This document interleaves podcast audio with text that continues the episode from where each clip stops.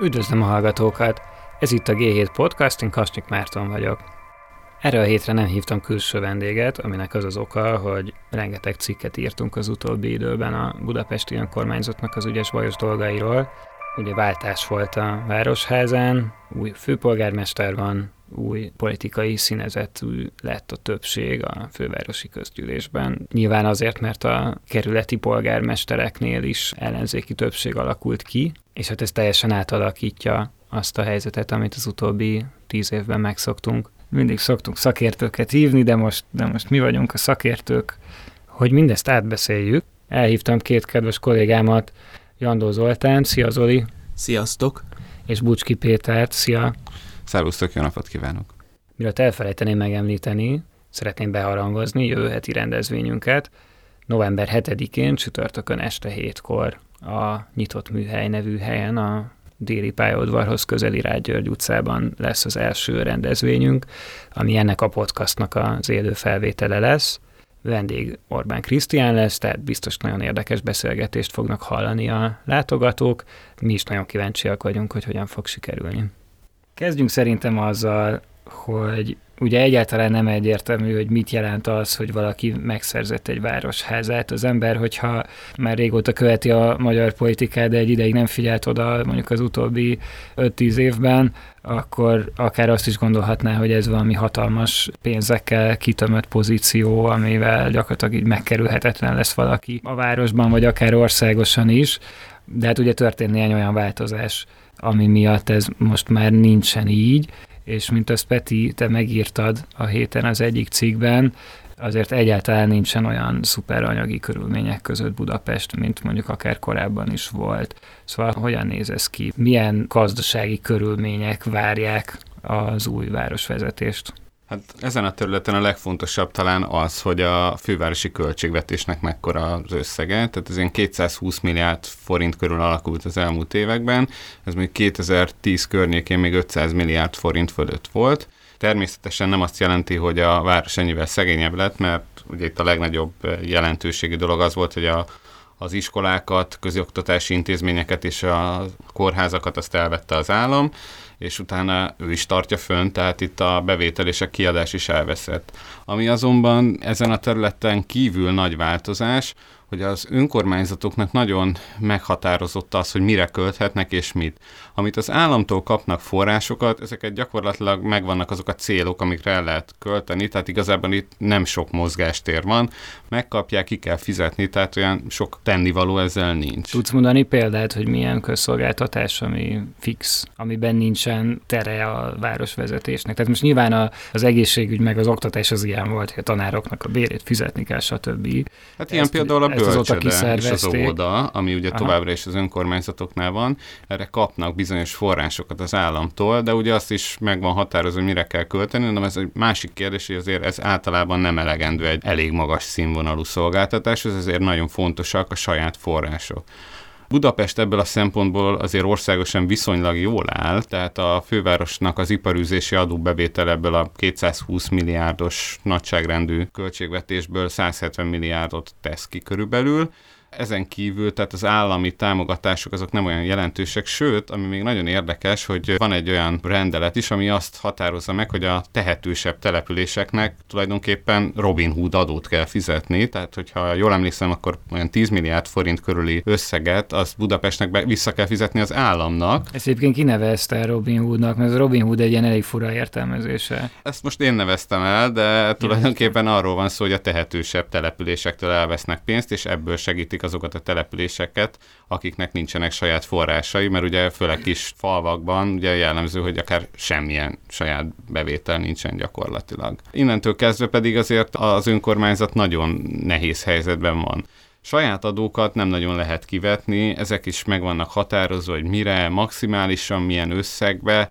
tehát ez egy kicsit zsákban futás, de nem csak Budapestnek, hanem minden önkormányzatnak. Ami Budapest esetében még speciális, ugye, hogy itt a kerületek és a főváros között van egy eh, megállapodási kényszer, ugyanis az iparűzési adó, és ami még jelentősebb tétel az idegenforgalmi adó, ezt is a településeknek, jelen esetben a fővárosnak és a kerületeknek meg kell osztani egymás között. Erre egy elég bonyolult rendszer van, ezt évente felül kell vizsgálni, és akkor ebből mindig nagy húzavona van, hogy a kerület vagy a főváros kapjon ebből. Ezt mi alapján döntik el egyébként? Hát ez egy érdekes kérdés, erről az ásznak külön jelentései vannak, és van egy ilyen törvény, ami meghatároz azokat az irányelveket, ami alapján ezt meg kell osztani, és ezt évente felülvizsgálják, hogy ez éppen milyen százalék legyen, vannak rá képletek, ezt így kiszámolják, és utána megállapodnak róla.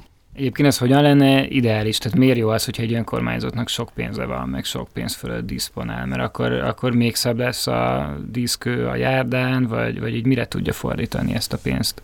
Alapvetően szerintem azt érdemes megnézni, hogy egyáltalán mit csinál Magyarországon egy önkormányzat. Tehát ugye megnéztem a közép-európai városokat, hogy a GDP-üknek mekkora része a helyi költségvetés, hát Budapestnél ez 2,3 százalék volt, Varsó, Prága esetében ez 8-10 százalék, Bécs meg Berlin esetében, akik ugye külön szövetségi államok is, ott az egyharmada körüli összeg. Tehát egyszerűen nem is igazán van szerepe Magyarországon az önkormányzatoknak. Ugye ez a Fidesz kormányzat alatt 2010-től folyamatosan leépült még az az eleve kevés is, ami volt. Tehát ilyen ország azért kevés van Európában, ahol ennyire központosított minden. Ugye elég arra gondolunk, hogy ha a láncidat fel akarják Budapesten újítani, akkor ez nem az, hogy a főváros azt felújítja, megpályáztatja és kifizeti, hanem el kell menni tulajdonképpen a kormányhoz kuncsorogni, hogy legyen már kedves kifizetni ezt, mert egyszerűen nincs pénze erre a városnak.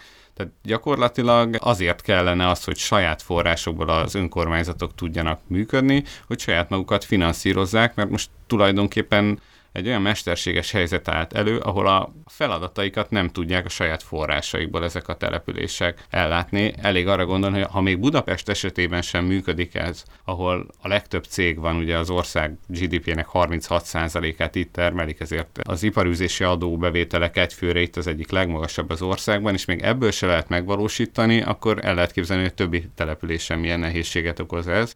Ezért gyakorlatilag minden fejlesztésre külön állami segítségre van szükség. Tehát ugye ez egyáltalán az jó dolog, hogyha az ilyen nagy beruházásokat helyben döntik el, vagy, vagy a központi kormányzat, mert végül is azért a legnagyobb adókat központban szedik be. Tehát máshol a helyi nagy beruházásokra az önkormányzat dönt.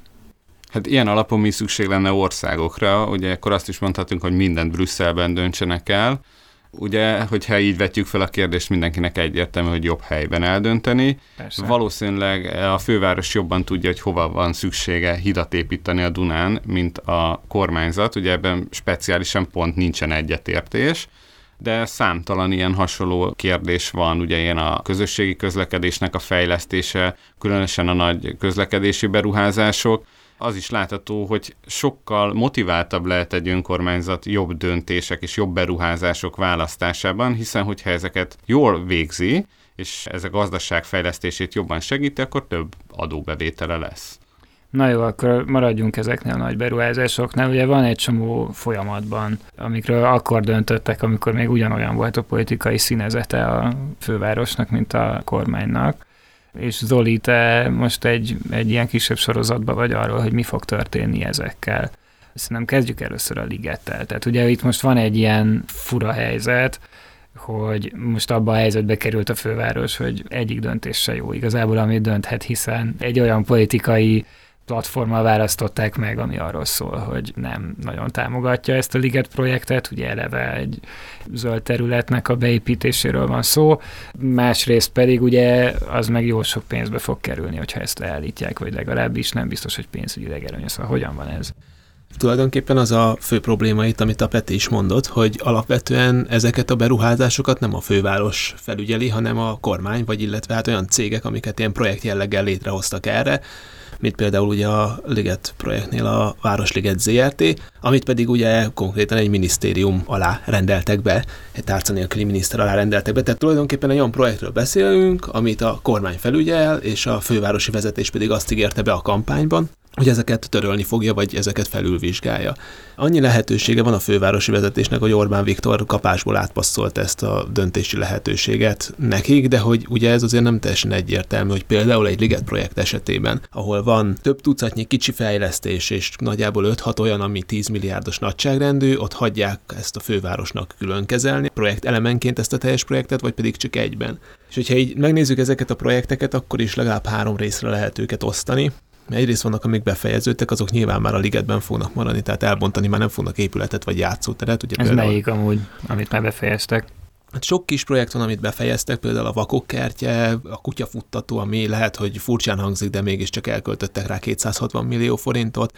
A nagy játszótér, amit most adtak át a hétvégén, is 2 milliárd forintba került. Hát ezek egy ilyen parkba illeszkedő Tö- többnyire ezek olyanok, mondjuk még az Olof Palme ház, ami egyébként korábban ott volt, és most felújították, tehát megint csak egy olyan dolog, ami valószínűleg amúgy is megvalósulhatott volna. Ez itt egy három milliárdos projekt volt, és akkor vannak azok a nagy beruházások, amelyek vagy elkezdődtek, vagy még el sem kezdődtek, és ugye ezeknél van tulajdonképpen döntési lehetőség, ahol nem kezdődött el semmi, ott könnyen viszonylag azt lehet mondani, hogy akkor erre nincs is szükség. A legegyértelműbbnek talán az új nemzeti galériánál tűnik a helyzet, ami tulajdonképpen mindent megtestesít, amit a Liget projektben kritizálnak, egy brutálisan nagy épület, egy viszonylag nagy összefüggő zöld terület kellős közepén, leköltöztetnék a várból, aminek ugye szintén szimbolikus jelentősége van, és szintén ugye a kormányzathoz köthető, tehát hogy ott valószínűleg, hogyha lehet külön kezelni projektelemenként ezeket, akkor annak mi lesz a sorsa de például már annál sem feltétlenül egyértelmű a, a Magyar Innováció házánál, ami még nem kezdett el, tulajdonképpen egy lépési kapavágás nem történt. És annál, pedig, ami pedig már elkezdődött a beruházás, ugye ilyenből három van, három nagyobb, az egyik egy mélygarázs, aminek december 5-én el kéne készülnie, és már nincs is annyi idő, hogy a szerződés szerint fel lehessen ezt mondani, tehát az nyilván megépül, a másik kettő pedig a Magyar Zeneháza és a, az Új Néprajzi Múzeum. Aha, tehát itt is már ki van ásva a gödör, vagy legalábbis már a tervek megvannak, hogy ez hogy néz ki? Magyar Zeneházánál és az Új Néprajzi Múzeumnál már elkezdődött a projekt, a Magyar Zeneházánál több mint egy éve, az új Néprajzi Múzeumnál pedig januárban. Mind a kettőnél a földmunkák valószínűleg már megtörténtek, legalábbis az új Néprajzi Múzeumnál szerződés szerint már le kellett volna zárni a földmunkákat. A Magyar Zeneházánál nem tudni, mert ugye ott nincsen meghatározva ilyen részhatáridő, hogy az egyes munkáknak mikor kell elkészülnie, csak a teljesre van egy határidő, viszont ott ugye el van kerítve a terület, tehát ha valaki ott elmegy mellett, az nem látja, hogy pontosan hogyan áll ez a projekt. A Néprajzi Múzeumnál gyakorlatilag áll az alap, az már hamarosan befejeződhet, és ott viszont ugye egy parkolóhelyén épül nagy részt, míg a Magyar Zeneháza azért volt zöld területeket is érint, és elég sok kritikát kapott, tehát valószínűleg még itt lehetne azt mondani, hogy a park közepén egy olyan épület ráadásul, amit ugye korábban is néztünk, hogy Budapesten azért több ilyen hasonló intézmény is van, mint a MIPA, a BMC, a Liszt Ferenc Zene Akadémia, tehát nem úgy néz ki, hogy ehhez feltétlenül lehetne ráadásul olyan programokat találni, aminek fizetőképes kereslete van,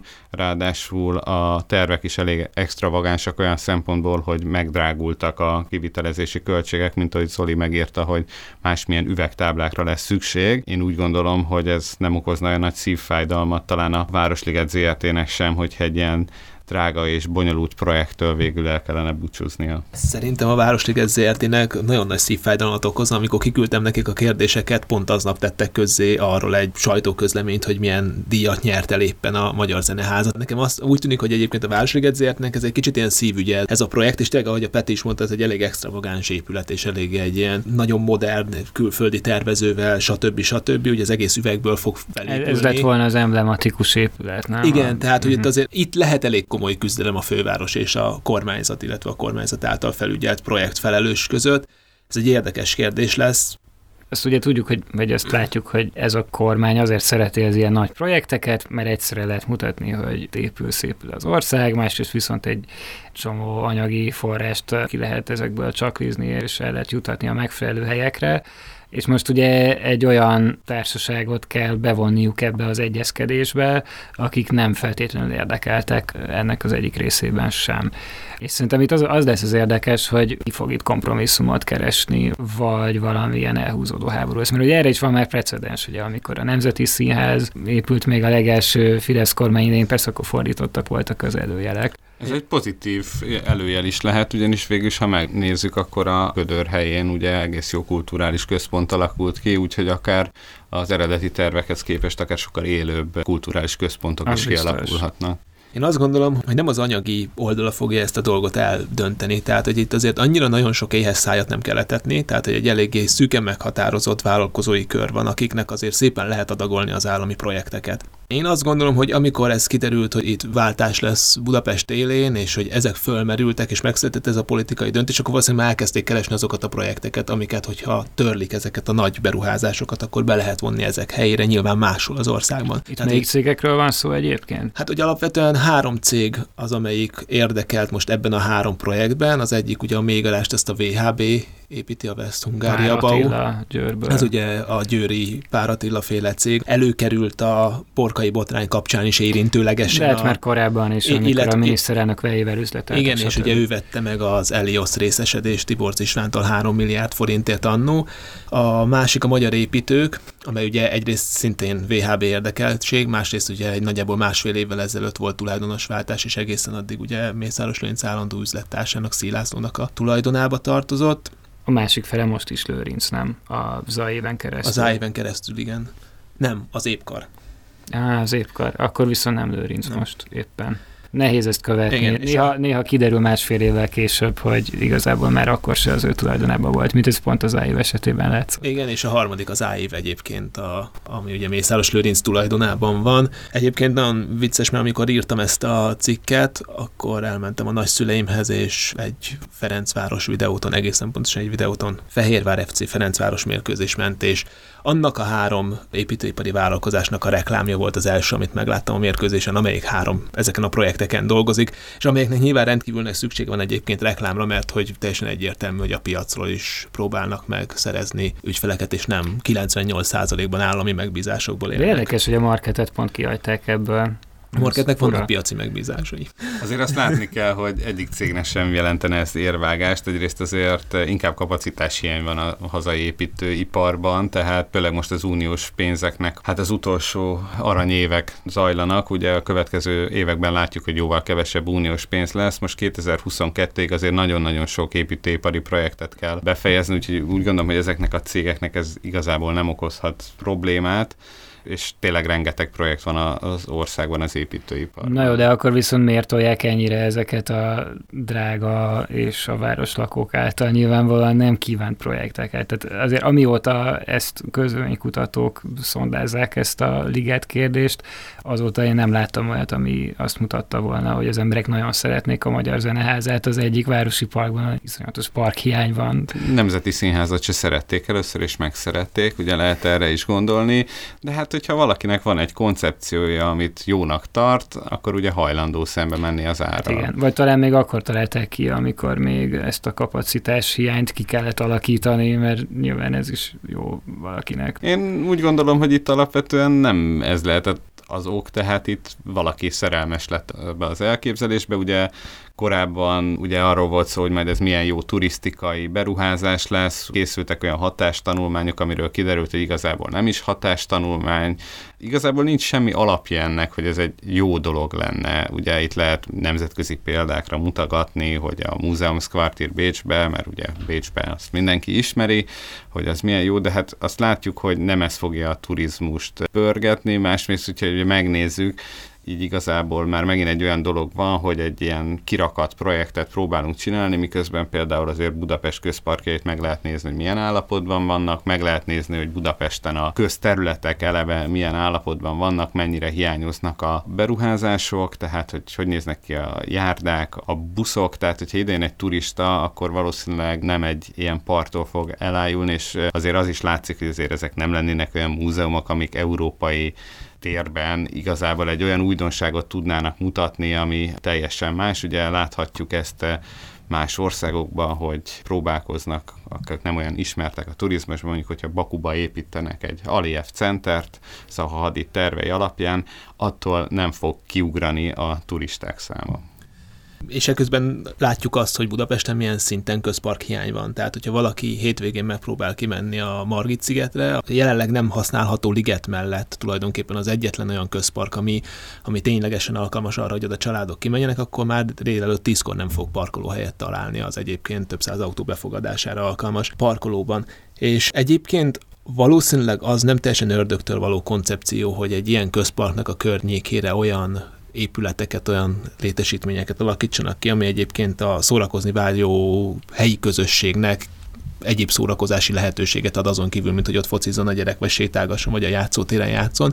Tehát ebbe tökéletesen illeszkedett annó a közlekedési múzeum, ami, hogyha a gyerek már nem akart focizni a grundon, akkor annó bemehetett és megnézhette, és valószínűleg egyébként például egy innovációházát meg lehetne csinálni jól, hogy illeszkedjen ebbe, hogyha van egy olyan koncepció, ami alapján ez, ez akár működhet is. Rendben, várjuk a szakmai programot pályázatra. Bár valószínűleg itt a közlekedési múzeumnak az elköltöztetése a Városligetből a Városliget fejlesztésnek talán a legjobb ötlete volt, mert ugye itt teljesen alkalmatlan volt az az épület közlekedési múzeum kialakítására, és egy, ugye az, hogy mennyire rossz volt és átgondolatlan ez a koncepció, azt mutatja, hogy ott maradt egy épület, amihez kellett egy funkciót kitalálni, ugye az innováció háza az ilyen nagyon jól hangzik, de még soha senki nem látta, hogy ez igazából mit jelentene és lebontottak egy épületet, anélkül, hogy igazából tudták volna, hogy mi történjen most, és ugye ez azóta is ott áll, úgyhogy ez talán szimbolikus is lehet azzal kapcsolatban, hogy mennyire rosszul kitalált projektről van szó. Jó, rendben, akkor most térjünk át az egyik megalomán nagy beruházásról a többi megalomán nagy beruházásra mert ugye vannak mindenféle, ami aztán tényleg emblematikus a korábbi kormány Budapest együttműködésről, ezek az ilyen őrült nagy sportberuházások. Tehát a netto 150 milliárdos puskás arénát, vagy hogy az Istenbe hívják az új népstadiont, azt ugye már biztosan át fogják adni, mert már felépült, mert gyönyörű fényes hangpróbák vannak folyamatosan, de hát van még egy csomó másik is a csőben, és mik ezek, és itt mi a budapesti mozgástér, mi az, amit számba kell venniük. Ugye valószínűleg ez lesz talán politikai szempontból az érdekesebb dolog, még ha egy pillanatra visszakanyarodhatok a, a ligethez, hogy azzal példálozzunk, hogy ott azért lesz érdekesebb szerintem sok anyagi, meg egyéb szempontnál a politikai kérdés, mert hogy valószínűleg a kormánynak az az érdeke, hogy öt év múlva is pontosan ugyanúgy álljon a, a liget projekt, mint ahogy most mert hogyha úgy áll, akkor nagyjából az az üzenet, amit ők próbáltak eljutatni a végül megválasztott fővárosi vezetésről, azzal nagyjából alá tudják támasztani. Tehát ezzel valószínűleg tisztában van az új budapesti vezetés is, és ezzel nem próbálnak megtenni. Úgyhogy ott valószínűleg könnyebben lehet kompromisszumra jutni a, a sportberuházásoknál sokkal nehezebb a helyzet, talán még annál is nehezebb, mint néhány egyes ligetes projektnél. Elsősorban azért, mert itt nem is csak magukról a sportberuházásokról van szó, hanem azokról az eseményekről, amelyek ezek a beruházások kötődnek.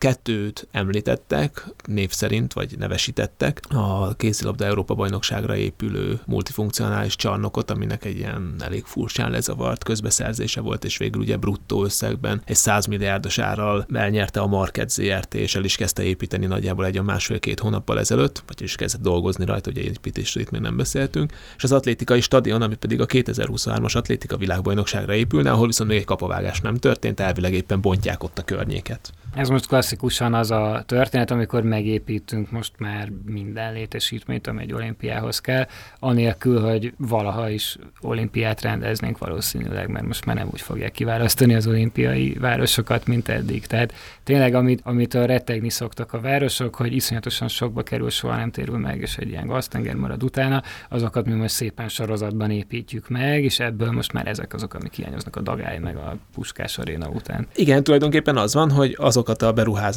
amelyek egy olimpiánál leginkább kritizálhatóak voltak, és amelyeket nem akartak, hogy megvalósuljanak, azok megvalósulnak. Azok a részei, amiknek egyébként soknak lett volna értelme, abban az olimpiai koncepcióban, amit fölvázoltak. A közlekedési azok... infrastruktúra fejlesztés, feri egy vonat, mit tudom én. Ilyesmi. Igen, azoknak pedig a töredéke valósul meg, vagy egyáltalán nem. Viszont pont egyébként ez a 100 milliárdból épülő kézilabda, illetve hát multifunkcionális csarnok mutatja meg tökéletesen, hogy mennyire koncepció nélkül zajlanak ezek a fejlesztések, ugyanis alapvetően ilyen csarnokunk van. A kézilabda Európa bajnokságra sem egy új csarnokkal pályáztunk, hanem a Paplászó sportarénával, ott lett volna a döntő is. Oda 13-14 ezer ember fél be egyszerre, az EHF, a Európai Kézilabda Szövetség azt várta, hogy 15 ezer ember férjen be. Lehetett volna valószínűleg már akkor is alkudozni, ezt nem tette meg a, az illetékes, illetve a kormány, amely garanciát vállalt, hanem azt mondták, hogy hát akkor mi fölhúzunk egy, egy új csarnokot, ami valószínűleg, hogyha megvalósul, akkor teljesen el fogja szívni a levegőt a Paplászló elől. Mármint a rendezvényszervezésben. A rendezvényszervezésben. Viszont, hogyha ennél picit előrébb gondolkodnak, és ha már megépítettek egy rakat stadiont a városban, akkor valószínűleg lehetett volna olyat építeni, ami fedhető, vagy pedig valahogyan el lehet érni azt, hogy ott koncerteket lehessen szervezni. De ilyenekre nem gondoltak, és akkor, hogyha ez lenne, akkor például most meg lehetne szervezni a kézilabda mérkőzéseket is egy stadionban, ugyanis például a következő Németországi Európa bajnokságon már az lesz, ha jól emlékszem, a nyitó meccs is, de az döntő egészen biztosan egy stadionban, egy fedhető stadionban lesz. De egyáltalán így mi köze van ahhoz a budapesti önkormányzatnak, hogy ezek megvalósulhatnak? Tehát, hogy és miben érinti most ez a, ez a városvezetés váltás azt, hogy ezek megvalósulhatnak-e? Hát ugye ezeket a projekteket is átpasszolta a döntést róluk Orbán Viktor, tehát ugye egy csomagban említette ezt a két nagy sportberuházást és a Liget projektet. Na jó, de ezeket is központilag irányítják. Így van, ezeket a Fürjes Balázs által vezetett KKBK felügyeli, és igen, a döntés megint csak nem elvileg fővárosi hatáskörben van, de hogy átpasszolták ezt a lehetőséget, amiért ez sokkal kényesebb lehet a kormányzat számára, hogy ugye a kormány nagyon régóta azt mondja, hogy a sport az egy kiemelt ágazat, és ennek az egyik megnyilvánulási formája pont az, hogy Magyarországon töménytelen mennyiségű sportrendezvényt és nagy sporteseményeket rendeznek. És a probléma az az lehet itt, hogyha ezek nem épülnek meg, akkor azt próbálhatja meg kommunikálni a kormány, vagy akár az is történhet, hogy nem is lehet magát a sporteseményt megrendezni. Valószínűleg pont azért, mert a kézilabda ebére nem is az új csarnokkal pályáztunk, hanem a paplászlóval, ott van alkudozási lehetőség a magyar félnek, és hogyha lefújják ezt a beruházást, valószínűleg most még komolyabb költség nélkül le lehetne, még csak két hónapja zajlik az építkezés, akkor szinte biztos, hogy leg lehet alkudni valahogyan az EHF-fel, az Európai Szövetséggel arról, hogy mégiscsak mi rendezzük ezt, a, ezt az eseményt. Egyébként a szlovákokkal közösen tartjuk az Európa bajnokságot. Amúgy nem tudom kinek annyira fontos ez, de ez egy másik kérdés. Mármint micsoda maga az új létesítmény? Nem, nem, hát az, hogy megszervezzük ezt, meg ilyenek, vagy ez valami nemzetközi szerződésnek a megsértése lenne, hogyha így ebből lennének, Nem lenne precedens nélkül, hogy valaki visszamondta, de egészen biztosan lennének következményei, valószínűleg anyagi következményei is lennének. Nem elképzelhetetlen, hogy kizárnák valamennyi időre a magyar csapatokat bizonyos versenyekről, viszont ami, ami egyébként egészen biztosan konkrét, az az, hogy Ilyen eset már volt Hollandiában, ahol visszamondták a, a rendezést, és ezért négy vagy öt évre eltiltották őket versenyszervezéstől, ami Magyarországon azért lehet tényleg konkrét következmény, mert hogy van leszerződött eseményünk, majd a következő négy évben még Magyarországon lesz a női Final Four a bajnokok ligájának a négyes döntője. Hát meg rengeteg pénz van a magyar kézilabda csapatokban, nyilván TAO meg ilyesmi okokból, úgyhogy... Na akkor jól értem, hogy ezt az Európa-bajnokságot meg lehet rendezni a Paplászló arénában, csak tulajdonképpen az lenne, hogy akkor nem 20 ezer néző nézheti a helyszínen a döntőt, hanem csak 13 ezer, ami tulajdonképpen végül is egy 100 milliárdot nyerne az ország, meg a jegyekből kieső kb. pár százezer forintot bukná. 5000-szer pár ezer forint, tehát igen, ez nem egy, nem egy igazán matematikailag nem igazán kérdés. Főle, főleg, hogyha kedvezményes jegyeket adnak, mint ahogy egyébként ez a vizes világbajnokság esetében is volt, de hogy pontosan így van, ahogy Peti mondja. Annyi, hogy most már egy kicsit kellemetlenebb lesz kuncsorogni az Európai Szövetségnél, hogy akkor mégiscsak a paplászlóba szeretnénk, szinte biztosan meg lehet szervezni. És mi van ezzel az atlétikai stadionnál? Az atlétikai stadionnál annyival neccesebb a történet, hogy ott nincsen alternatív helyszín, ahol meg lehetne rendezni. Tehát, hogyha ott nincsen. De a Puskás Aréna egyébként hát nem ott nincsen. pont úgy néz ki, mint egy atlétikai stadion, vagy ott nincs ilyen futókör? Nincs. Az, az volt az elképzelés, hogy a nemzetközi trendekbe az érik, ha ez csak egy futballstadion, ezért ott semmilyen atlétikára nincsen lehetőség. Tehát, hogy nincsen olyan stadion, ahol ezt meg lehetne rendezni. Tehát nem épül új stadion egy atlétikai stadion erre a világbajnokságra, akkor nem lesz világbajnokság. És ez a világ harmadik legnézettebb sporteseménye a futball világbajnokság és az olimpia után, és sokkal komolyabb következményei lesznek, meg sokkal nagyobb anyagi vonzatai lehetnek, hogyha ezt ettől vissza kell lépnünk. Ez nem jelenti az, hogy nem kell tőle visszalépni, vagy hogy nem lehet tőle visszalépni, de az egészen biztos, hogy ezt a kormányzatban nem élnék meg jól. Szerintem még arra van idő egyébként itt, hogyha a kormány nem feltétlenül akarja elengedni ezt a történetet, akkor elvigye egy másik városba, valószínűleg Székesfehérvár, ami ugye Fidesz vezetésű alatt tök szívesen beugrana. És eleve ott rendezik a Gyulai Memoriát, Igen, ami egy rangos tehát... atlétikai verseny, és legalább ezren kimennek minden évben, mint te... látható a videókon. Igen, tehát ott, ott van egyébként múltja is valamennyire ennek a dolognak. Itt ugye a kérdés az az, hogy a kormányzat hogyan fog dönteni, hogyha a városvezetés azt mondja, hogy ők nem szeretnék ezt a stadiont, elviszi máshova és megrendezik máshol, vagy pedig elengedi, ami egyébként egyáltalán nem kizárt, mert valószínűleg annyira nem fognak hozzá ragaszkodni.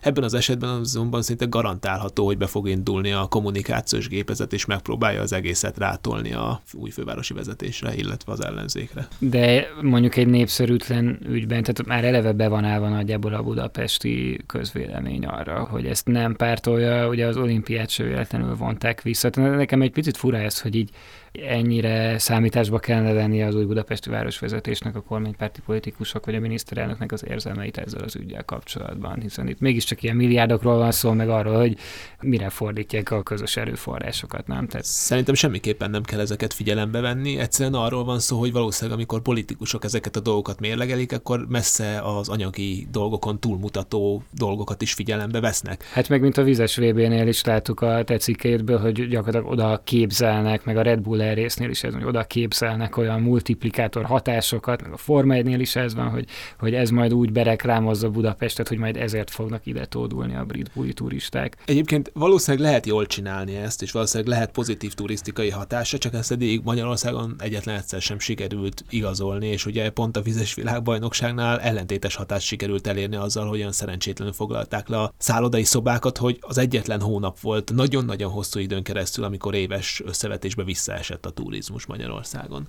Hát azért azt is látni kell, hogy nemzetközi példák alapján is a kivétel kategória, amikor ilyen óriási világ eseményekből pozitívan lehet kijönni, itt egy óriási kockázattal lehet nagyot bukni, és jó eséllyel talán egy keveset bukni. Na jó, hát akkor ennyit a sportberuházásokról. Szerintem lezárhatjuk azt, hogy mit nem akar az új fővárosi vezetés, térjünk rá arra, hogy mi az, amit akar, és Karácsony Gergely a kampányában egy csomó mindent ígért.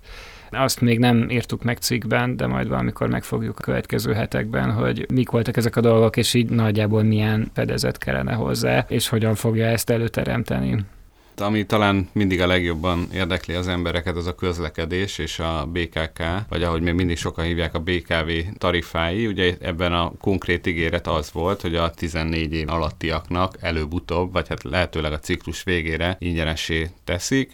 Ez egy érdekes felvetés. A legtöbb közép-európai országban ilyen 6-7 évig ingyenes, és azt követően általában 50% kedvezmény van. Egyébként azért ez nem egy óriási összeg, tehát itt, ahogy nézegettük, ez egy ilyen 3-4-5 milliárd forintos összeg lehet. Ez mondjuk, ha azt veszük, hogy a BKK jegyárbevétele olyan évi 60 néhány milliárd forint, ez nem rengeti meg a költségvetést. Ugye itt azért, ami ennek kapcsán érdekes lehet, hogy a diákbérletek után a főváros ugye kiegészítést kap a kormánytól, azok alapján, hogy mennyit adtak el belőle. Ugye ez egy érdekes vitát nyithat meg akkor, hogy ezt a támogatást hogy kapja meg akkor a főváros. Ugye emlékezetes lehet, hogy régen a vonatokra meg a buszokra is regisztrációs nulla forintos jegyet kellett venni, ugye egy ez alapján akarták elszámolni. Zseniális. Ugye akár még ez is visszajöhet. Ez egy jó frontot nyithat vitára, de azért alapvetően ez egy megoldható dolog. A másik, hogy az álláskeresőknek nyújtott ingyenes közösségi közlekedés, Hát ez sem egy jelentős tétel, pár millió forint lehet egy évben, hogy ezt elég nehéz megbecsülni, hogy akinek nincs munkája, az mennyit közlekedik, ha csak havi két jegyet nem vesz meg, vagy ezáltal, vagy egy bérletet. Tehát Mivel fogja nem... igazolni amúgy, tehát nem mindegy, ez nem biztos, hogy Hát ez nem egy olyan bonyolult dolog, mert aki álláskeresőként regisztrálnak, az kap arról egy papírt, és egyébként van lehetőség arra is, hogy az állásinterjúra történő utazás költségét elszámoltassa, bár ez egy roppant borikratikus módszer, ez nem feltétlenül egy rossz kezdeményezés, tehát hogy ez nem egy jelentős tétel, de mégis szimbolikusan. Ugye azt veszük, Magyarország talán az egyetlen fejlett ország, ahol gyakorlatilag nincsen munkanélküli segély és munkanélküli ellátás, tehát tényleg harmadik világbeli országokban is sokkal jelentősebb tételekkel támogatja az állam az álláskeresést, úgyhogy ez egy szimbolikus lépésnek tekinthető. Ami még egy jelentősebb tétel lehet az, hogy a nyugdíjasoknak uh, ugye évi 20 ezer forint fűtés támogatás, tehát ezt ha úgy veszük, akkor egy fővárosi rezsicsökkentés. Ebben az az érdekes, hogy ezt nagyon sok önkormányzat a mai napig már adja, tehát már ez... Mert mint gyakor... budapesti kerületi A kerületek, igen, és ugye tulajdonképpen ezt az ígéretet könnyű lehet úgy megvalósítani, hogy minden kerület adja majd, amelyik ellenzéki vezetés. Egyébként fideszes kerületek is adják, tehát ezt mondjuk lehet akár egységesíteni, és akkor ez olyan igazi plusz forrást nem valósít meg. Hogyha ezt a fővárosnak kellene fizetni, azért ez egy jó pár milliárdos tétel lenne, tehát akár ilyen 6-10 milliárdos is lehet. Azért ez a 220-30 milliárdos fővárosi bevételek mert ez egy jelentős tétel lenne.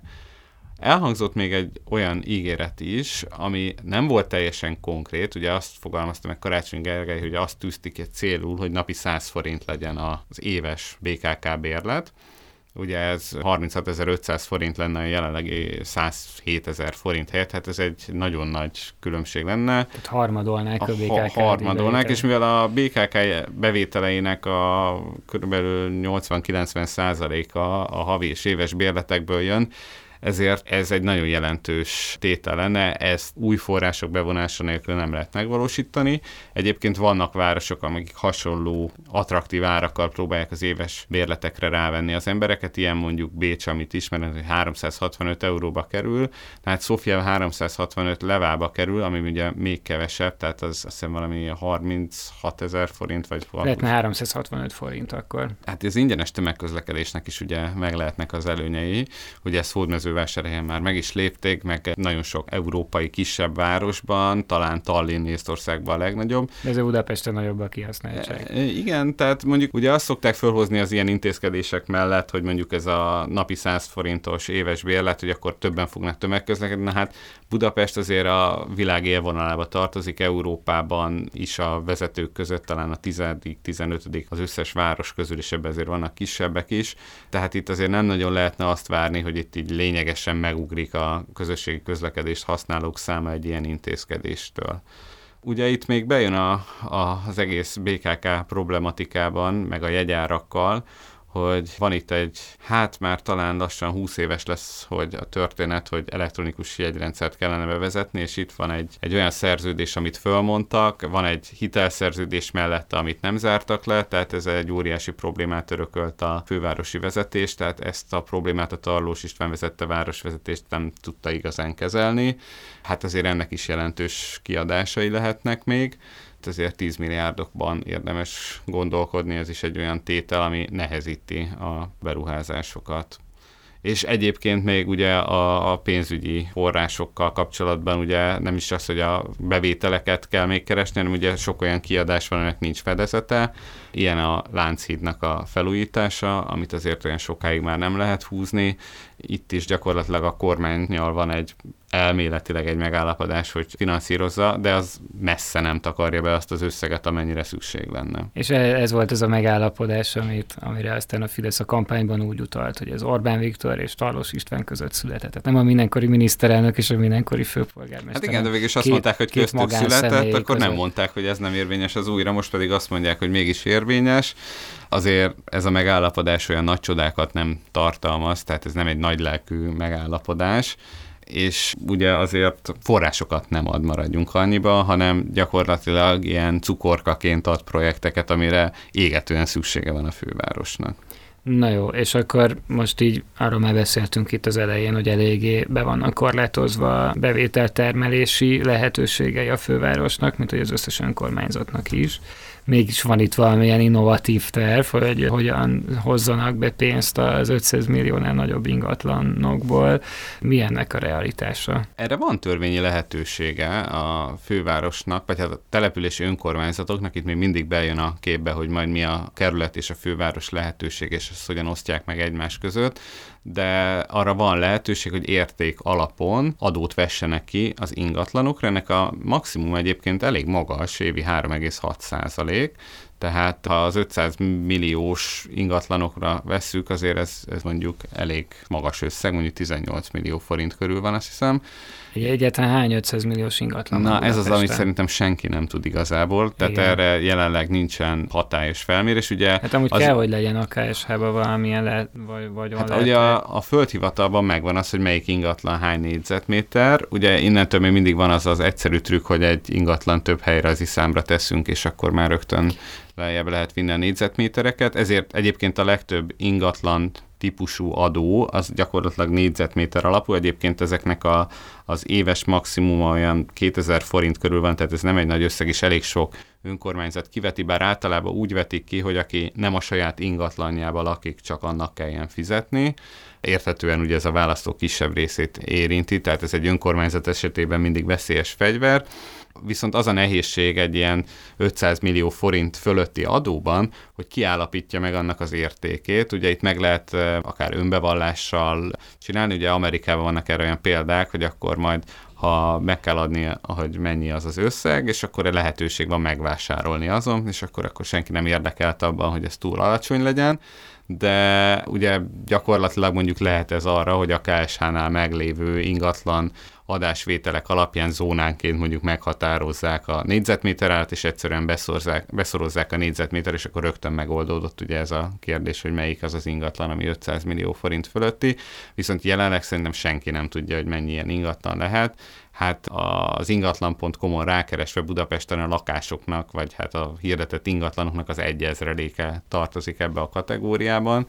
Azért ebből jó pár milliárd forintos, tehát egy ilyen 10 milliárd forint akár éves szinten bejöhet, hogy ezt a legnagyobb mértéket használják, bár ezért ez egy olyan nagy adó lenne, hogy azért elég érdekeltek lennének ezek a tulajdonosok, hogy, ezt visszafogják. Egyébként, ami... Nyilván, akinek 500 milliós ingatlanja van, az mert valószínűleg elég mélyen ért ahhoz a vagyonkezeléshez, hogy tudja, hogy milyen trükkökkel kellett élni. Hát akkor És mondanánk a... is kettőt nekik, ja, hogyha ha, figyelnek. Ha, ha, ha jól értem, akkor az új javaslatban is vannak lehetőségek Hát a jelenleg hatályos önkormányzati adókról szóló törvény szerint ugye állattartás, hogyha az ingatlanon történik, akkor nem kell, tehát aki lovagol, az jól járhat, vagy akár csivava tenyésztőknek is azért ez lehetőség lehet. De mondjuk azt nem látom magam el, hogy a Rózsadomban az emberek elkezdenek lovakat tartani a házukban.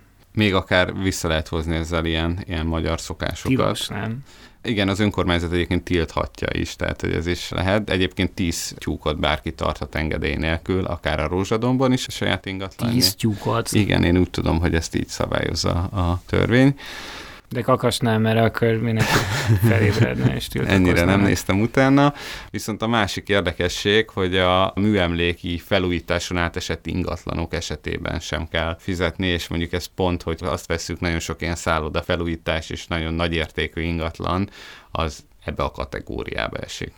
Felmerült még a héten még egy ilyen nekem legalábbis egzotikusnak tűnő ötlet, szintén ilyen fővárosi hatáskörben történő bevételszerzésre, és ez az, hogy a felmerült az az elképzelés, hogy a visegrádi országok fővárosainak a polgármesterei valamilyen együttműködésben közösen pályázanak uniós fejlesztési forrásokra, ami elég érdekes lenne, hiszen akkor kikerülnék ezt az egész ilyen nemzetállami szinten központosított, és hát gyakran eléggé az ilyen erőforrások kiszívására szakosodott ilyen, hogy mondjam, erosztási rendszert.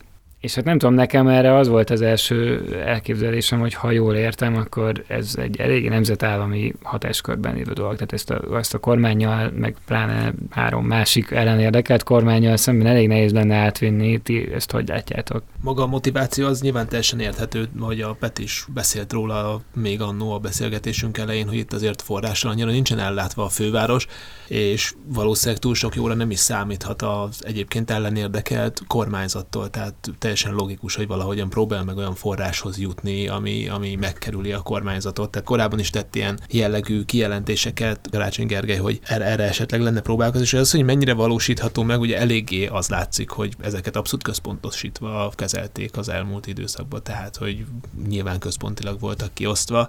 Valószínűleg azért a kísérlet az egész biztos meg lesz rá valahogyan, talán valamilyen bonyolult kompromisszum keretében, hogy jó, megépíthetitek a hülye atlétikai stadionotokat, de cserébe kérünk egy kis fejlesztési pénzt, a, nem tudom.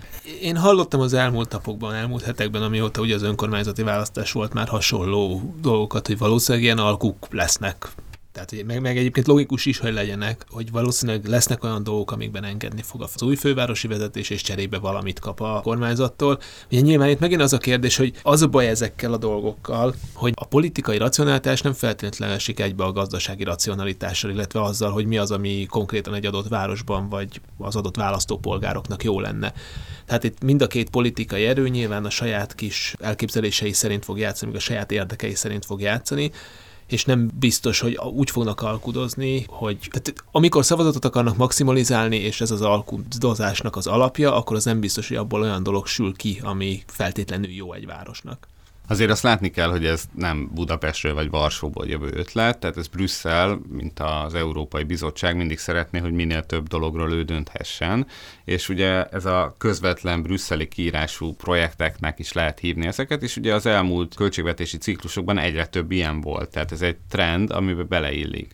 A nagyvárosok problémáit is látják Brüsszelben, tehát most Budapesten mi azt látjuk, hogy nincs pénz a fővárosnak, de elég sok olyan nagyvárosi probléma van, amire szeretnének közvetlen dedikált forrásokat fordítani. Lehet itt gondolni a fiatalok munkanélküliségi problémája, a beilleszkedés támogatása, tehát, hogy így elég sok ilyen kérdés van, vagy a fenntarthatóság kérdése, a közlekedési problémák. Tehát ezekre szeretnének Brüsszelben olyan forrásokat dedikálni, amit a városok kaphatnak, és sokszor itt a városok és mondjuk az Európai Bizottságnak a gondolkodása lehet, hogy közelebb esik hozzá, mint a saját kormányaikhoz és ezt a problémát szeretnék feloldani. Másrészt, hogyha belegondolunk Brüsszelből nézve, ugye lehet, hogy kevesebb fejfájást okoz az, hogyha ezek a közép-európai fővárosok direktben pályázhatnak, és akkor mondjuk kevesebb dolga van utána az Olafnak. Azért van egy olyan lehetőség is ebben, hogy akár sikersztorikat is lehet jobban gyártani ezáltal,